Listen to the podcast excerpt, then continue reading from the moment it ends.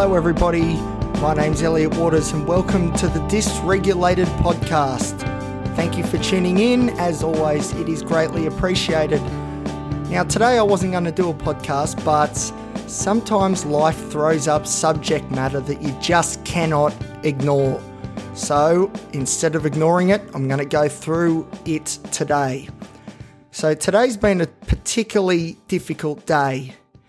Um, very, very trying, very difficult to find any sort of organic ways to bring on some positive and happy emotion.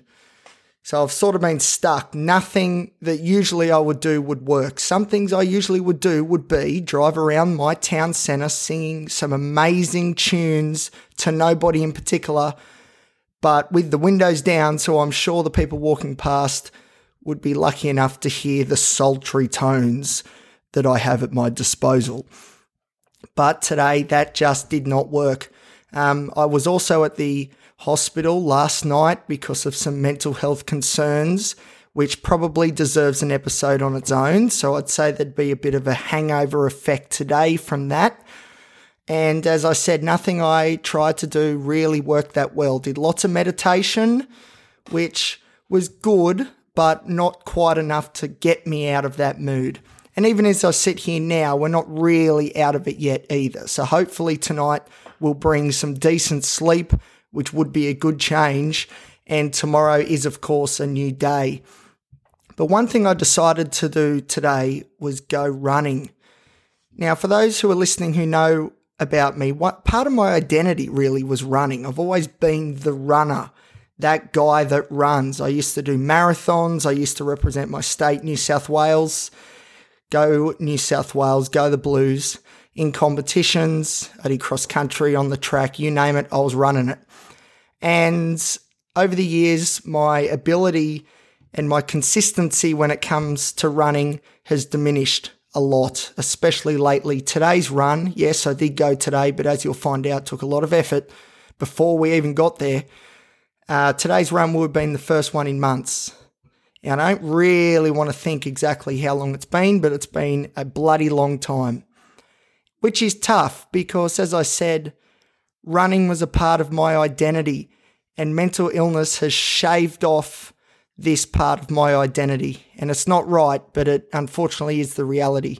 But it is up to me to try and bring it back in vogue. So, just to go through how difficult it was to actually go on this run. And as you'll find out, the majority of this isn't physical at all, although I must admit I was running pretty busted. But that didn't matter because the fact that I was running at all was one hell of an achievement. So, anyway, so the first step of running is to actually commit to the idea of running. Now, that took a long time. This is where I think the meditation probably helped. Um, I think the meditation primed me to do something positive beyond just the breathing exercises. It got me into that frame of mind, balanced me out, and then I was able to clearly identify an activity that could help further lift me out of the deluge of of hopelessness that I've been feeling today. But even the idea of running was so anxiety provoking, unbelievably so. You know, I was laying on my bed trying to think, right, let's go running, let's do it. And this anxiety would just pin me down. And it took a very long time just to get from laying to sitting, knowing that the, the idea was that we were going to go for a run. Crazy. But this is so common, especially for me lately. All the runs I've done in the last 12 months, which are not many, have always been like this. So then, of course, once you're sitting on the edge of the bed, you got to figure out the process that's involved in getting ready to run. And now this is where the ADHD likes to come in. See, ADHD, and I'm going to talk more about this disorder in full in future episodes, but very quickly, ADHD is the type of disorder that doesn't see priorities everything is a priority. And when everything is a priority, it is very difficult to choose what step goes first, second, third, etc. until we get to our goal. So I'm sitting there thinking, right, Do I need to put shorts on? Yes, I do, but I also need to get some socks. Uh, have I got any socks around? Which at the moment there's not many because I haven't done washing for a bit. And then it's like, well, we probably need to go running in some sort of shirt. Is it going to be cold? Is it going to be warm? We better check the weather before we go. Blah, blah, blah, blah. All these stalling techniques. That's what ADHD does. People look at ADHD very much as a disorder of procrastination, and that's true but often it isn't an active will to procrastinate. It just is.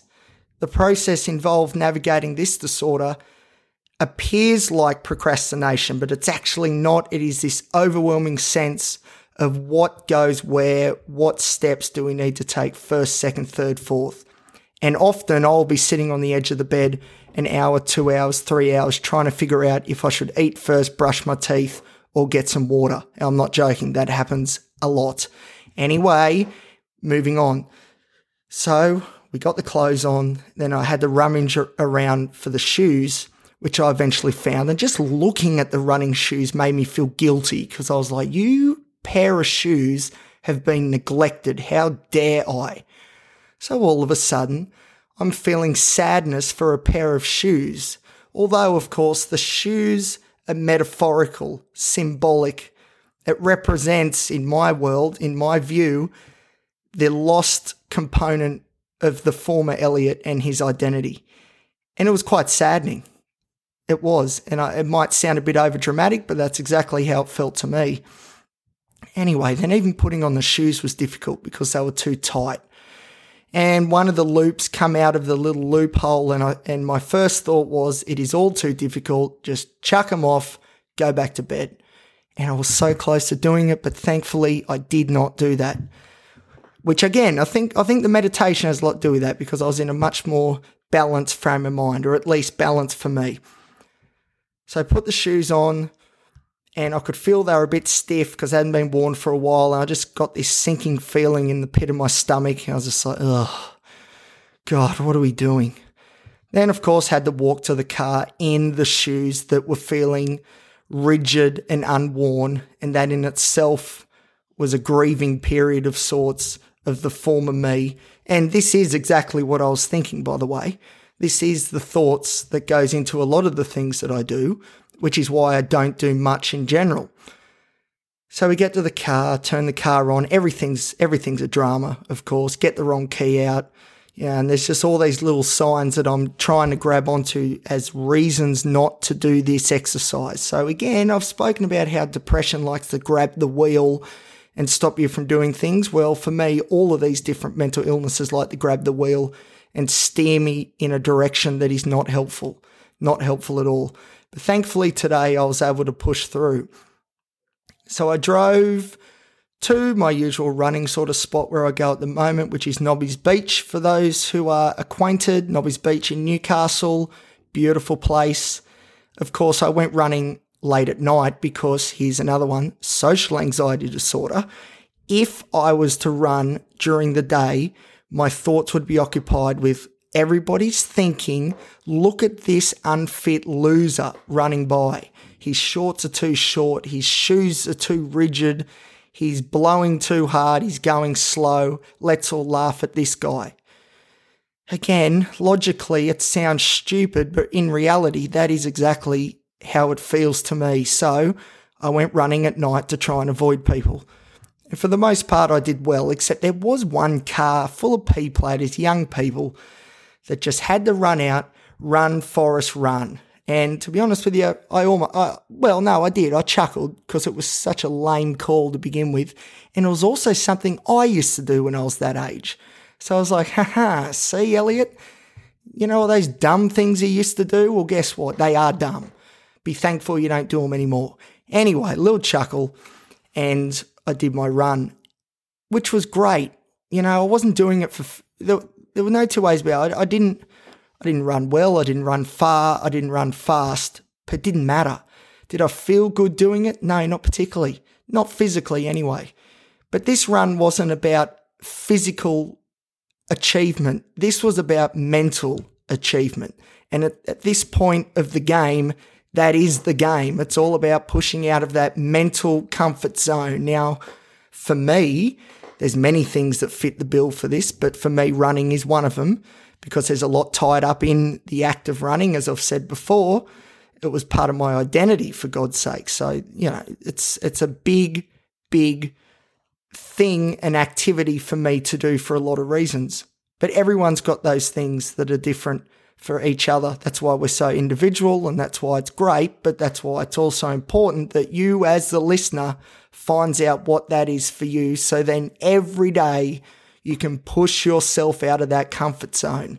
It is so, so important. So I finished that run and the endorphins weren't quite kicking in like I would have liked. I felt pretty terrible, but I tell you what, the dopamine was rushing. So if you don't know what the dopamine is, the dopamine isn't Russian. The dopamine has no nationality. The dopamine or the dopaminergic pathway is the reward center of the brain. So if you do something good and it's in line with your vision and your process, again, we've all got a different vision and process, but if you do something that goes along the way to fulfilling those objectives that you set for yourself, you get a rush of dopamine. So this run was not about lung power or leg power, it was all about mind power. And my reward was that dopamine rush. And my reward has pushed me to make this podcast today. I wasn't planning on doing one today, but here I am because I'm on a bit of a high because I know that out of such a terrible day that today has been and yesterday as well, which I'm sure I'll talk more about down the down the track because there's some lessons there very recent, timely lessons that I learnt. Um, I will talk more about that down the track, but the fact that I'm doing the episode today is because I've my brain is telling me, you know what, Elliot, you didn't feel like doing that, and we probably could have understood if you didn't. But you know what? You rose above those negative thoughts, those negative emotions, and you did it anyway. And I'll tell you what, you deserve this. Here's some dopamine. Okay, so so at the end of all that, there is a bit of a lesson. Some of the activities that we do may appear, you know, physically orientated or academically or whatever. But really it's all about doing things which push ourselves, get out of that comfort zone, learn new skills, do things which are in line with our overall objectives, goals, visions. That's the stuff that sets the dopamine receptors off. And that's what we're looking for and will protect us against these ideas of mental illnesses, of which there are many, and of which I have many as well, because that's the thing. The dopamine hit nullified some social anxiety, it nullified some generalized anxiety, it's nullified some depression, it's nullified a bit of the BPD that's gnawing at me constantly. It's nullified some of this depressive episode I'm in because of bipolar. It is a very robust and reliable chemical, and there are some great ways that we can tap into it. And down the track, I'm going to go through some of the best ways which have helped me. All right, thank you very much. A little quick one today. As I said, I wasn't planning on doing one, but you got to take these moments when you can. So remember, get out of that comfort zone and allow yourself the rewards that come with it. Thank you for listening. See you guys. Have a good one.